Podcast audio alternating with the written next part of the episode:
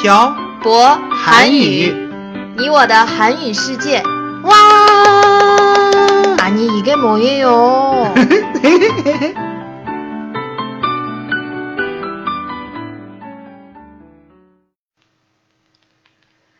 안녕하세요 여러분. 빡빡 한국어의 샤보 쌤입니다. 안녕하세요 여러분. 빡빡 한국어의 연동쌤입니다. 사장님, 지난번에 저희가 드라마에 대한 내용을 올렸잖아요. 네, 그래서죠. 왜요? 많은 분들이 제가 봤던 시그널을 재미있게 봤다고 하셨어요. 그래서 저도 요즘 보고 있는데 좀 무서워요. 음, 그리고 응답하라 시리즈하고 터널을 재미있게 봤다고 하신 분들도 많았어요. 터널은 너무 무서워서 못 보겠어요. 저 음. 무서운 드라마 볼 때 연돈쌤도 같이 보면 안 돼요? 너무 무서워요. 알겠어요. 다음부터 같이 볼게요. 아, 맞다. 그리고 댓글에 음, 찜질방에 대한 얘기를 좀 해달라고 하신 분들이 계셨어요. 어, 이거 갑자기 화제가 바뀌는 것 같은데. 우리 몇 번 한국에 갈 때마다 꼭 찜질방에 가보자고 했는데 항상 못 갔어요. 왜 이렇게 약속을 안 지켜요? 사장님은 찜질방에 몇 번 가봤어요? 아니, 말 돌리지 말고 얘기해봐요. 왜 약속을 그렇게 안 지켜요? 음, 저는 다섯 번 정도 가봤어요. 아니, 왜 이렇게 약속을 안 지키냐고요? 아, 그 얘기는 우리 녹음 끝나고 해요, 사장님. 연돈샘 오늘 좀 혼나야겠어요. 자, 다시 한번 여쭤볼게요, 사장님. 어, 찜질방에 몇 번 가봤어요? 저 한 번 가봤어요. 언제 가봤어요? 예전에 교환학생으로 한국에 갔을 때 친구들이랑 같이 가봤어요. 음, 어땠어요? 기억이 잘 안 나요. 그런데 찜질방에서 주는 옷을 입었던 것 같아요. 재미있었어요? 아니요. 저는 음. 옷을 벗고 다 같이 신는 거, 그런 거 별로 안 좋아해요. 그럼 사장님이 얘기하는 건 그냥 단순한 목욕탕인데, 그럼 목욕탕하고 찜질방하고 뭐가 달라요? 목욕탕은 다 같이 한 장소에서 목욕을 하는 곳이고, 찜질방은 옷을 입고 땀을 빼는 곳이에요. 제 기억으로는 찜질방 안에 목욕탕이 있었던 것 같은데. 음, 맞아요. 찜질방에 들어가기 전에 돈을 내고, 옷을 받고, 들어가서 우선 씻고, 어, 보통 찜질방에서 만나요. 그 다음에는요? 그 다음? 글쎄요, 딱히 정해진 건 없어요.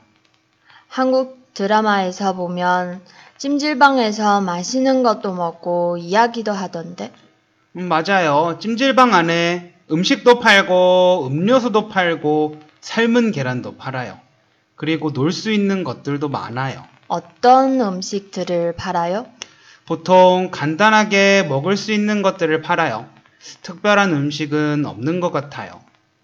그런데 찜질방에 가면 꼭 마시고 먹어야 하는 것들이 있어요. 뭐예요? 식혜하고 삶은 계란이에요. 저도 드라마에서 봤어요. 근데 찜질방에서 파는 삶은 계란이랑 음. 밖에서 파는 삶은 계란이랑 좀 달라요. 음, 네. 찜질방에서 파는 계란은 맥반석 위에, 어, 위에서 삶은 계란이고, 밖에서 파는 계란은 그냥 물로 삶은 계란이에요. 아, 그리고 왜 삶은 계란으로 머리를 때려요? 어, 그건 그냥 재미있으라고 하는 거예요.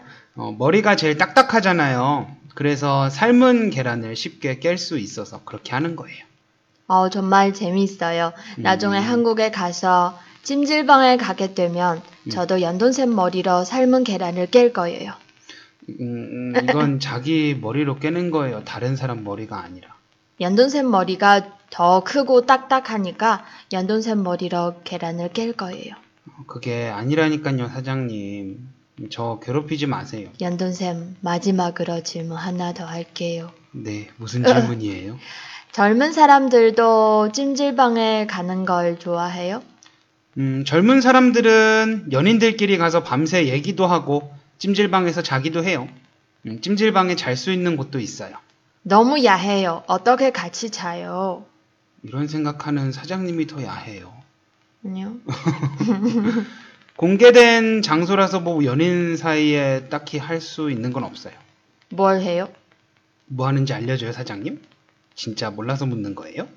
네, 저 진짜 모르, 모르겠어요. 그럼 우리 녹음 끝나고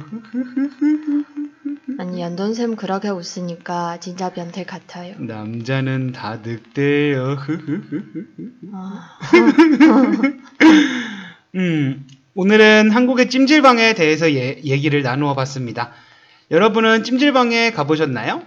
음, 가보셨다면 찜질방에서 있었던 재미있는 일, 어, 가보지 않으셨다면 가서 무엇을 가장 해보고 싶으신지를 댓글에 남겨주세요.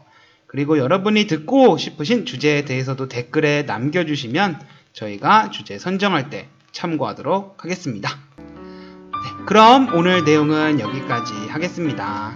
지금까지 빡빡한국어의 샤버쌤과 연동쌤이었습니다. 들어주신 분들 감사합니다. 다음에 봐요. 아. 안녕. 안녕!